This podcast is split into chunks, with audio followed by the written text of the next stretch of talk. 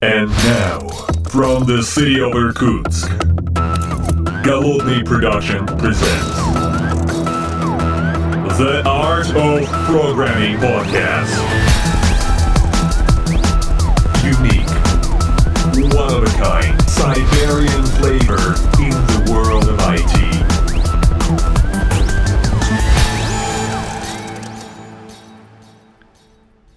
Доброго времени суток, уважаемые подслушатели, с вами я, Голодный, из города Поребриков, города на Неве. И сегодня в этом выпуске подкаста я буду один и, к сожалению, эм, выпуск э, совместный у нас э, сорвался, но это не повод, эм, так сказать, отказаться от записи подкаста, потому что как-то я уж настроился и пора все-таки как бы записать выпуск. Э, подходит, э, точнее практически полностью завершился вот этот весенний, весенний начало лета сезон конференций, и это совершенно замечательно, потому что есть возможность, наконец, э, позаниматься всякими разными другими проектами, а не только ездить по конференциям, выступать, хотя мне это очень-очень нравится. Огромное количество встреч, в том числе и с некоторыми подслушателями, это было очень здорово, я был очень рад вас всех видеть на различных конференциях, начиная, там, не знаю, от Хайлода и заканчивая Куберконфом, который мы вот проводили.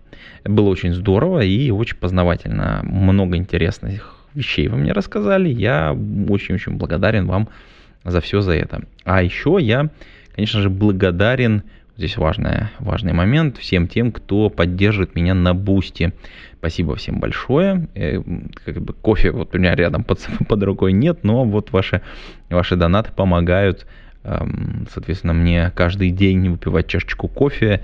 В общем, такая очень важная поддержка, потому что каждый раз, так сказать, покупая кофе, так сказать, на деньги от э, полученные от Пусти, я думаю, вот это, это все досталось мне от моих подслушателей, это всегда меня мотивирует вообще подумать о том, а что дальше, кого приглашать, кого не приглашать, а, с кем, куда сходить, что сделать, чтобы подкаст как-то двигался в какую-то сторону. Вот. Поэтому ссылочка есть в шоу-нотах, это все очень просто. boosty.tu слэш голодный. Приходите, подписывайтесь, ну, так сказать, там есть какое-то количество закрытых постов, э, не такое большое, как бы мне хотелось, но тем не менее, тем не менее есть. Несколько э, таких вот приватных новостей. Э, там я поделился некоторыми внутренними вещами, которые у меня там происходят. Надо, наверное, еще что-нибудь написать интересного. Э, из интересного, э, что чем хочется с вами поделиться, из чего я, наверное, хочу начать этот подкаст, ну, исключая того, чтобы поблагодарить всех вас еще раз за поддержку, это книга. Я, наконец, обратно э, возвращаюсь к написанию своей книги, посвященной serverless, э, экосистеме в Яндекс Cloud. Ну, понятно, все примеры более-менее применимы везде, но как бы основной упор и основные все примеры, они, конечно, вокруг Яндекс Cloud вертятся. У меня примерно написано 150 страниц. Я, конечно, блин, понимаю, что там придется часть вещей очень сильно переписать. И основная дилемма, с которой я постоянно сталкивался в процессе написания вот этой первой части книги, это то, что мне приходится примеры переписывать. Это, блин, какой-то капец. Вот представьте, что вы пишете код и постоянно его рефакторите, причем как бы домен вам понятен, вы просто постоянно дописываете какие-то вещи, блин, это так бесит чудовищно, потому что приходится некоторые вещи переобъяснять. Я, вот есть пример, который я четыре раза переписал. Это ужасно просто. При том, что, да, он стал лучше, он стал объемней, но как бы так как мне хотелось, вот изначально концепция была такая, что во всей книге будет один сквозной пример, который полностью покроет, ну, как бы основные базовые а, правила, ошибки, и каждый раз мы их будем исправлять в каждой следующей главе и будем к этому двигаться. В итоге я понимаю, что от этой концепции, к сожалению, нужно отказаться. И я вот сейчас поговорив с большим количеством людей, вот этот весенний сезон мне позволил пообщаться с большим количеством различных авторов, которые также писали либо книги, либо еще какие-то моменты, связанные с разработкой, ну, то есть большие объемные э, материалы, скажем так.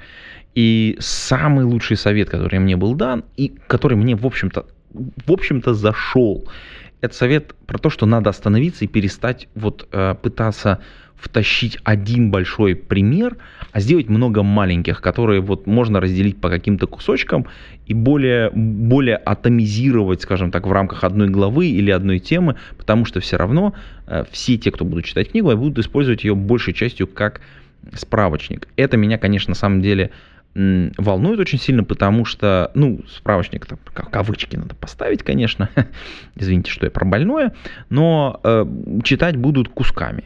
И вот эти куски, и, и блин, а книга построена таким образом, что она, это как сквозной сюжет, и необходимо читать полностью, потому что если ты где-то что-то пропустил, то потом тебе непонятно, откуда это взялось. Это меня так вообще вот поразило, что, ну, сложность, понятно, она меняется очень сильно, упрощаются какие-то моменты, писать становится проще, но вот эта вот идея э, вот именно сквозного примера, она, конечно, была очень красивой именно в теории, но во время написания стало понятно, что, блин, черт, нет, так нельзя, иначе придется переписывать, переписывать, переписывать, переписывать, и, возможно, будет все плохо. Изначальный план, э, который у меня был по написанию книги, заключался в том, что я осенью, где-то там в сентябре, в конце октября, уже дам э, коллегам полноценный такой кирпич, около 300-350 страниц э, текста с примерами, там, с гитхабами и прочим всяким разным, для того, чтобы сделать какое-то ревью, там, какие-то моменты поправить, там, что-то где-то по добавить, и где-то в районе декабря у меня будет какой-нибудь сигнальный экземпляр, который можно уже будет э, более-менее отдать в печать, и уже с следующего года, кстати, выдать, выдать на гора. Но, к сожалению, вот э, фактически с февраля до, до, до вот сейчас практически Э, я не занимался книгой, тут как бы вот все подъехали всякие разные неприятные события, и, в общем, честно говоря, из графика из своего я очень сильно выбился, поэтому попробую, конечно, наверстать, но не факт, что у меня прям это получится, потому что сейчас я пересматривая, вот с учетом вот этого опыта, кстати, да, важно сказать, что именно вот этот большой промежуток, он позволил мне, э, во-первых, вылежаться материалу. Будем честными, я перечитал сейчас вот на выходных а, а я записываю в субботу, в субботу, да, ну я пятницу, субботу потратил, у меня половина пятницы, так сказать, ночь, скажем так, и суббота были посвящены тому, что я такой ревью делал книги, там, точнее, тому материалу, который сейчас написан, такому черновику или драфту, как, как, как ни назови. Вот. Получается, что э, вот, это вот, вот это время, оно дало мне возможность вообще по-другому перепостроить эту книжку, точнее, как бы я вот уже там выделил кое-какие моменты, которые надо поправить, другими глазами на это все посмотрел, благодаря, я там даже уже выписал список, кого надо поблагодарить за, за советы, но это как бы еще будущее, так сказать, покажет, насколько они там хороши или не хороши, ну, возможно, я надеюсь, что все-таки я не, не, у меня силы не кончатся, и я таки завершу книжку. Есть э, пара, пара интересных моментов. Но, кстати, давайте, раз мы тут про книги начали разговаривать, я должен поделиться с вами э, разными вещами, которые я тут для себя, можно сказать, поисследовал. Дело в том, что понятно, что я смотрю за тем, какие книги выпускаются, как они выпускаются, смотрю за тем, какие материалы готовятся. И вот, например, я слежу за книжкой, которая еще пока находится в очень ранней стадии, такой ранний доступ к ней есть. Это Terraform Cookbook, э, которая там за двумя авторами, э, там Тейлор и Керим, они, соответственно, готовят книжечку, издательство Рейли. Я так одним глазом посматриваю, как бы, но пока там еще, в общем, далеко до совершенства. Кстати, если у вас есть, э, соответственно, хорошая книжка по Terraform, вот явно мне там местами какие-то моменты, вроде бы я пользуюсь постоянно, но тем не менее не хватает. Я бы с большим удовольствием что-то почитал интересное, ну такое вот, чтобы такой не заметку какую-то, а полноценный какой-то труд. При, присылайте, можете в Телеграм, можете там на Boosty присылать, еще, в общем, неважно, шлите, да. А, можете там в Телеграме, кстати, о, кстати, о, я раз говорю, что в Телеграме подписаться, у нас же есть канал телеграмный, где, собственно, очень часто вот все, собственно говоря, новости и выходят. Там некоторое количество фоток выходит, э, там, где, где я нахожусь, где можно со мной состыковаться. Так что на него тоже подписывайтесь. Это э, телеграм-канал э, подкаста. Да. Так вот, возвращаясь, к Орели, я э, обратил внимание, что э, некоторые материалы там, ну, готовятся, перевыпускаются. Понятно, что я тут, э, конечно, Сэма Ньюмана книжечку пересмотрел в очередной раз. Ну, второе издание, естественно, потому что оно не, не так давно, не сказать, чтобы так давно оно появилось, вот, но и очень приятно было, конечно, еще раз подержать ее в руках на английском языке, это, это было очень, очень здорово. Да, возвращаясь к книжкам, я делал обзор э, новинок, которые готовятся или скоро-скоро выйдут э, у нас здесь в окрестностях э, от издательства Рейли, и э, готовится книжка по GPT-3. Вот. И меня эта вообще книга заинтересовала в свое время. Э, я на раннем доступе ее вроде как не видел, но вот она должна вот уже скоро, в середине лета, должна выйти уже в печатном виде. Я надеюсь ее захватить в свои загребущие лапы и, собственно говоря, забрать, э, зачитаться ей. Э, ну, понятно, что очень много вещей вокруг GPT-3 происходит, и очень много вещей, которые, кажется, могут очень сильно повлиять на нашу IT-индустрию. Что такое GPT-3? Это, понятно, огромная модель, которую все обучают всяческому разному, огромное количество параметров, такой генеративная сеть, трансформер, не знаю, как это даже на русский-то перевести. Да, но в любом случае, э, книжка за двумя авторами, там Сандра, Сандра, Сандра, по-моему, да, автор. А, а второй, второй, второго автора я не помню. Ну, в любом случае, вот она должна летом выйти. Вот, наверное, ссылочки приложу в шоу-ноты можно там прийти и типа вот э, на Аурелии зарегаться посмотреть. Блин, надо, надо было подготовиться и, соответственно, к этому подкасту. Но, блин, подкаст же сорвался предыдущий, поэтому я так из головы немножко достаю и новости и различные вещи, которые меня встревожили. Почему я вообще такое внимание уделяю GPT-3? Потому что э, совсем недавно Яндекс выпустил э, свою э, модель, обученную, да, обученную GPT-3 в open source. Ну, так, так, как бы версию, скажем так. Очень неплохую. Понятно, чтобы ее там как-то поработать с ней, нужно дофига ресурсов всяких разных. Но, тем не менее, это очень интересно. Это такой в некотором смысле трансфер технологий происходит, вот если так вот если грубо на это все посмотреть, вот есть GPT-3, вот она обученная, вот есть обученная другим кем-то такая же модель, и вот она в open source лежит предобученная, а раз она в open source, значит кто-то другой может ее брать и использовать. Это вот на заметку хозяйки. Но вот этот трансфер, он происходит много где, много кем. Вот э, в качестве примера давайте Э, вспомним, например, очень интересную и, кажется, вещь, которую так же, как и GPT-3, может очень сильно изменить вообще э, нашу разработку. Э, эта модель вообще сама по себе, ну, как бы заявила себя как генератор текстов. Ну, давайте так, вот это кавычки там поставить надо, все такое. Но генератор текстов, да.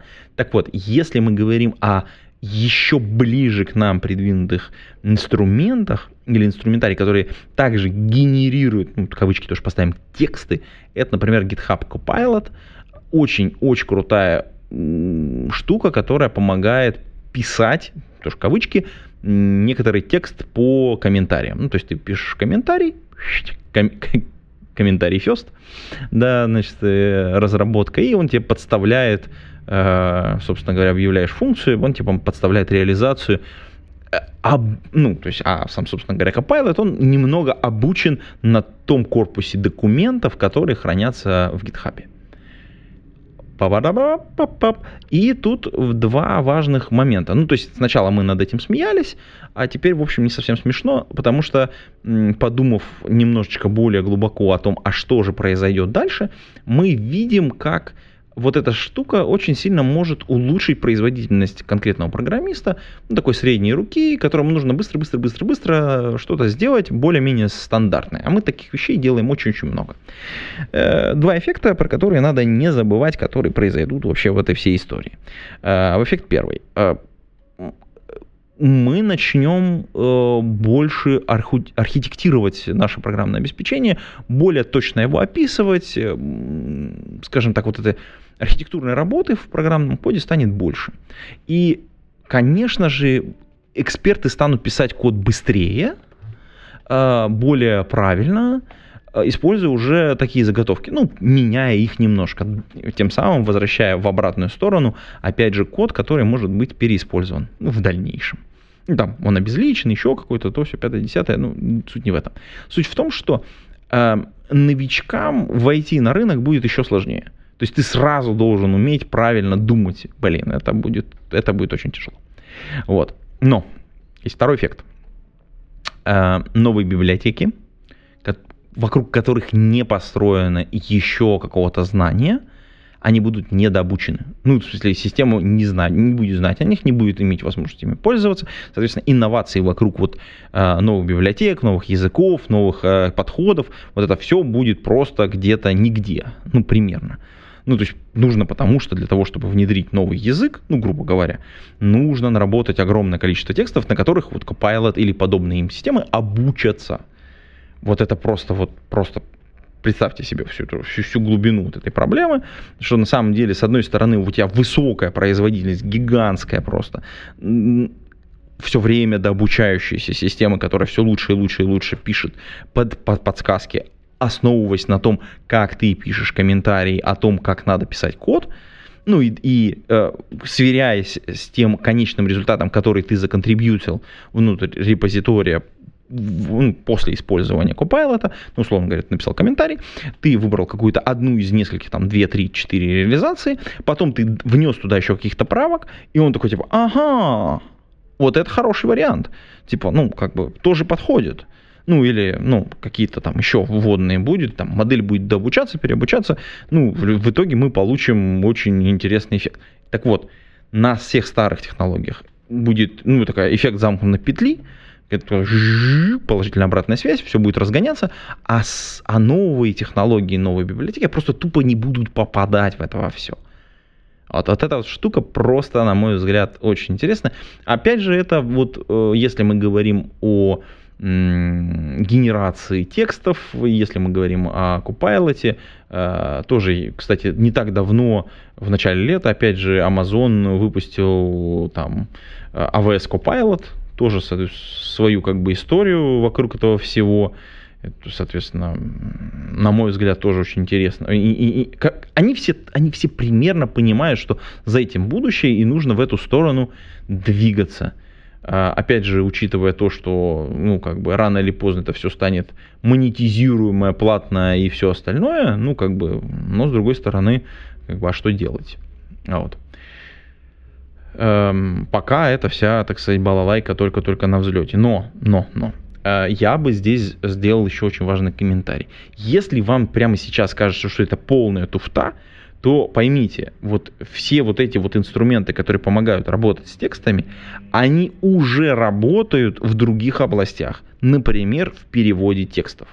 Ну, грубо говоря, если раньше э, переводчик текста в принципе в день, ну, норма там, типа 4 страницы мог переводить, ну, это считалось нормальным, 4 страницы текста, ну, нормально, типа, в день, то теперь, там, по-моему, 8 или 10 уже.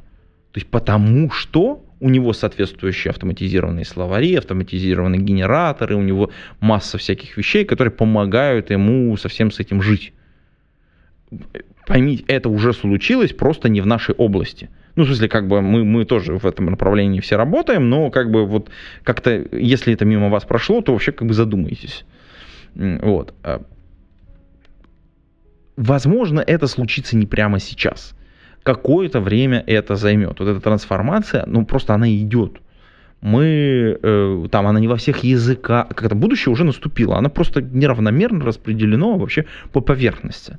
И в нашу область оно как-то заползает так сбоку, э, под хихоньки-хахоньки, но тем не менее вот эта вещь сама по себе происходит. Вот. Ну, слушайте, а раз я затронул тему, эм, тему, тему, тему Амазона, то от АВС, конечно, хотелось бы э, новость, которая мне очень нравится.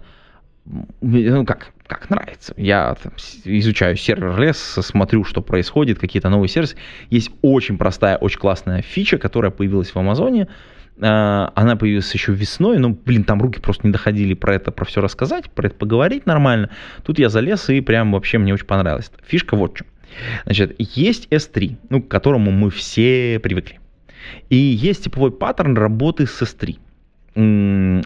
И Значит, соответственно, ну как это выглядит? Это бакет, куда мы загружаем какие-то данные, эти данные как-то там лежат.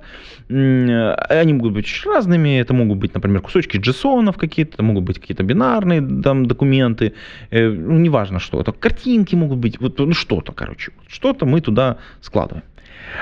А, ну и обычно, как мы работаем, например, с этими документами, ну, они могут быть сразу отдаваться как статика куда-то наружу, могут быть там какие-то аксесс-биндинги, которые не позволяют это все делать, может быть, это внутренние документы для внутренней системы, и мы к этому привыкли, это нормальный повод. Дальше есть несколько вариантов, как можно с этим работать. Можно, например, э, как правило, как правило, практически везде есть возможность навешать триггер, на, на создание нового документа. Ну, когда новый документ э, случился, срабатывает триггер, он туда передается, вот как ссылочка условно, и, и как входной параметр можно использовать, например, для вызова лямбды, ну или э, Cloud Functions, ну, неважно, в общем, какого-то внешнего обработчика, который обработает вот этот вот документ для того, чтобы, например, пережать картинку в разных форматах. Или, например, э, ну, там, э, обработать э, еще один кусочек лога и вставить его куда-то в общую картину. Неважно, абсолютно неважно. Важно то, что это как бы механизм всеми давным-давно принят, и он прекрасно работает. Э, как правило, в результате, например, вот э, такой обработки данные помещаются в другие хранилища, в другие state, stateless, stateful инструментарии, например, там в Object Storage можно еще один бакет завести, куда результат твоих картинок складывается ну, в смысле тех же картинок, которые мы пережали, там, покропали каким-то образом, навели какие-то там таймстемпы вокруг э, или, я не знаю, там, в базу данных потом можно данные сложить, неважно. Э, ну, если мы там взяли какой-нибудь JSON и распотрошили его. Э, в любом случае, вот этот вот паттерн работы через триггер, он, ну, как бы, это нормальный способ работы с данными. А весной а, соответственно, Amazon представили S3 э, Object Lambda. Это, короче, э, вообще прикольная штука. Там один реально шажок до этого, ну, вообще как бы на поверхности идея лежала. Э, значит, соответственно, у тебя есть S3 bucket, куда ты складываешь, по сути дела, ну, как бы какие-то объекты. А дальше ты навешиваешь на него лямбду в случае, если этот объект запрашивают, то ты его как бы берешь, этот объект, и дообогащаешь. То есть у тебя на выходе, перед тем, как объект будет отдан, ты можешь его дообогатить какими-то дополнительными данными. Ну, например, у тебя есть там, э, ну, как мы говорили, картинка, например, да, и у тебя при запросе этой картинки ты можешь узнать, например, а что там, у кого какой браузер, и пережать картинки прямо на лету. Или а, ну, глупый пример, конечно, но тем не менее. Вот. Или у тебя там лежит, например, выгрузка из э, там, не знаю, транспортная накладная, например. И к этому объекту ты дополнительно, например, из базы данных подгружаешь, например, текущий маршрут, график, там еще какие-то данные, и уже полностью обогащенный объект с текущими объектными данными ну, ты отдаешь уже, там, э, там, например, внешнему приложению. То есть у тебя, например, есть накладная с огромным количеством груза, всяко разное, уже готовое, уже все отгруженное, там, сгенерированное. И вот когда клиент там в приложухе открыл ее, ты взял и туда добавил еще, например, в этот же объект, а, а где он там движется, когда будет, там предсказание прогноза сделал, и вот у тебя дополнительный мощный объект там получился. Просто чисто на выходе, каждый раз добавляя элемент. Та же самая история можно провернуть, например, с обогащением, э, там, например, пользовательских данных, например, у тебя есть э, Object, э, Object Storage, куда ты складываешь кусочки, например, а из одних источников, кусочки из других источников, кусочки из третьих источников. И когда, например, запрашиваешь, например, данные о пользователе по какому-то там, например, ключу, ты можешь, например, взять и из других бакетов, например, подкинуть, домешать туда данных, которые соответствуют тому же ключу. Ну, вот как вариант, как пример. А, это немного упрощает всю эту историю, потому что, во-первых, у тебя э, ми- минимизируется история на вызов э, триггеров, а, а на триггеры, как правило, есть у нас квоты, квотирование различное, соответственно, у тебя триггеры и порезались. А, более того, ты можешь более предсказуемо обновлять данные, вот прям, так, так сказать, на лету, да, обогащением различным заниматься, это очень клев, клевый новый паттерн. И вот эта вся штука уже в Амазоне работает, это прикольно. Хочу, чтобы работало у меня тоже. А ссылочку, наверное, кстати, положу, там, по-моему, есть пример на питоне. Э, ну, кто любит питон, в общем, для вас прям все, все готовченко. Э, хочу, чтобы у нас это появилось, попробую продать это внутри команды. Мне кажется, что команде может такая штука понравиться, к тому же у нас все для этого есть и готово и сделать, мне кажется, будет несложно. Вот.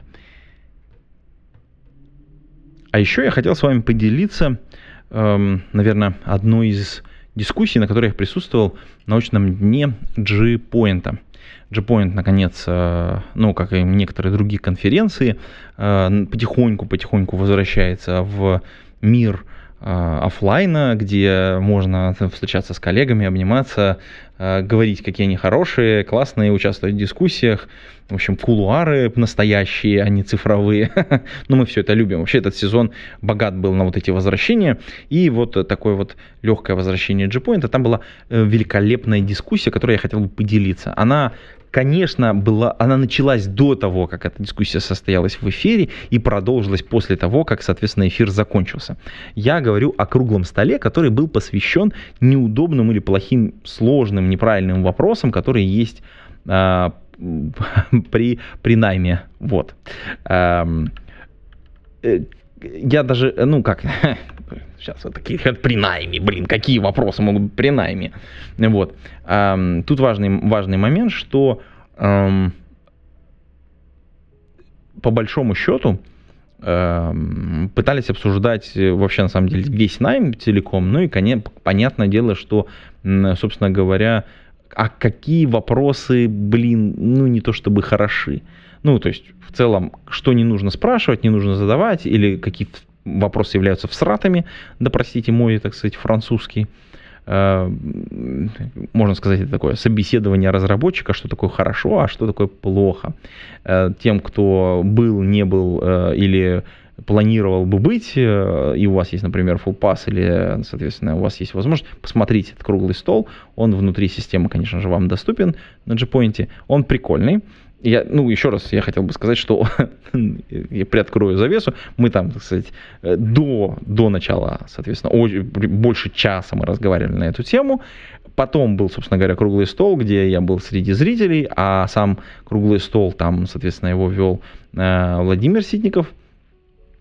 Э, там, значит, в качестве экспертов были Андрей Когунь и Алексей э, Стукалов и Евгения Остроумова, она такая hr сторону представляла. Ну, очень хорошие были а, вопросы, ответы. Они набросы друг на друга, немножко поиронизировали в каких-то моментах, но, тем не менее, огромная дискуссия осталась за кадром, и понятно, что я не буду ее озвучивать, но, тем не менее, вопросы были подняты интересные. Смотрите, а, вот давайте просто вот подумаем, возьмите листочек и напишите, какие вопросы вам задавали на интервью, и они вам показались, ну, прям, ну, вот, ну, ну зачем ты это спросил?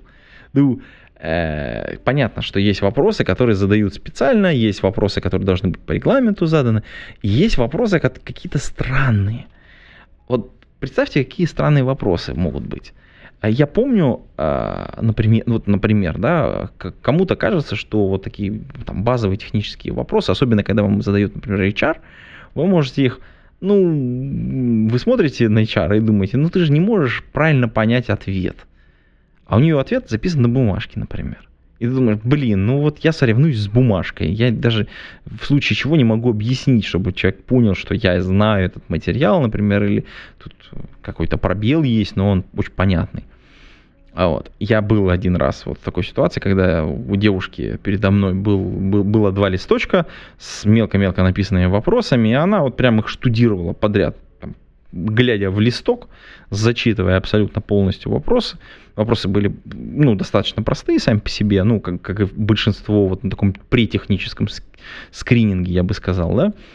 Но суть не в этом. Суть в том, что это была значительная часть нашей беседы в этом.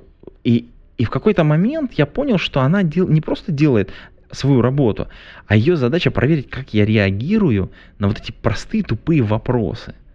Такой, это не просто прескрининг, это психологический прескрининг.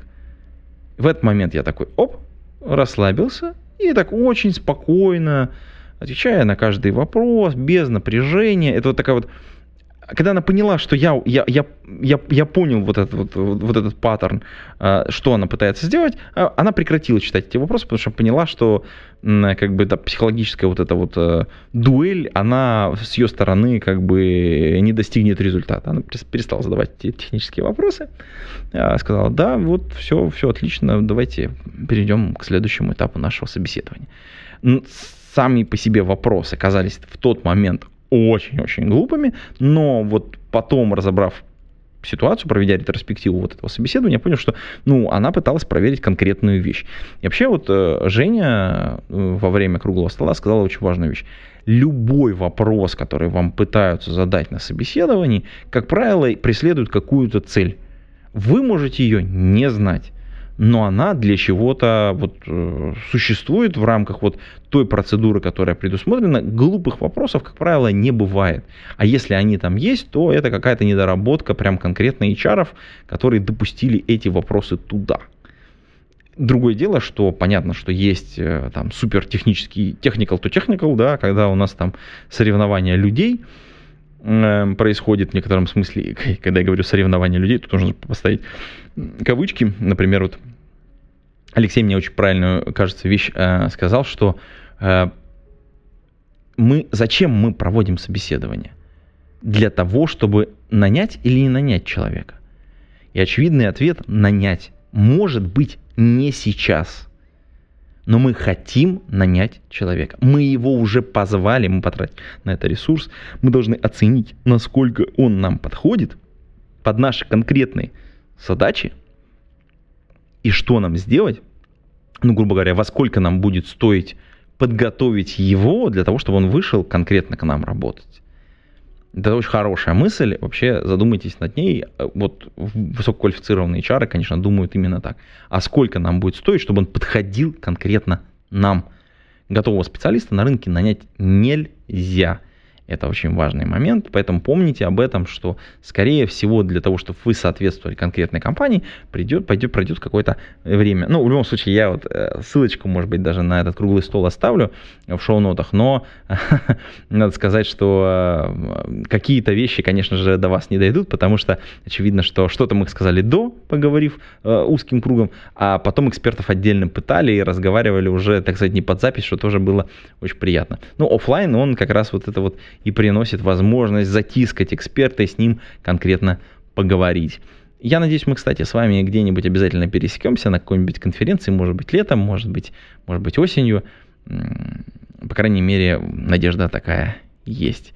Э, кстати, на, этом, на, этой, на этой ноте хотелось бы, наверное, закончить этот подкаст. Еще раз э, благодарю всех тех, кто поддержит меня на Бусте. Э, коллеги, не забывайте, чашечка кофе, это несложно. Э, подписывайтесь. Э, для меня это великолепный стимул э, дополнительную запись подкаста сделать, пригласить кого-то. Вот, а на этом я завершаю выпуск этого подкаста. До скорых встреч. Пейте кофе, пишите Java. Пока.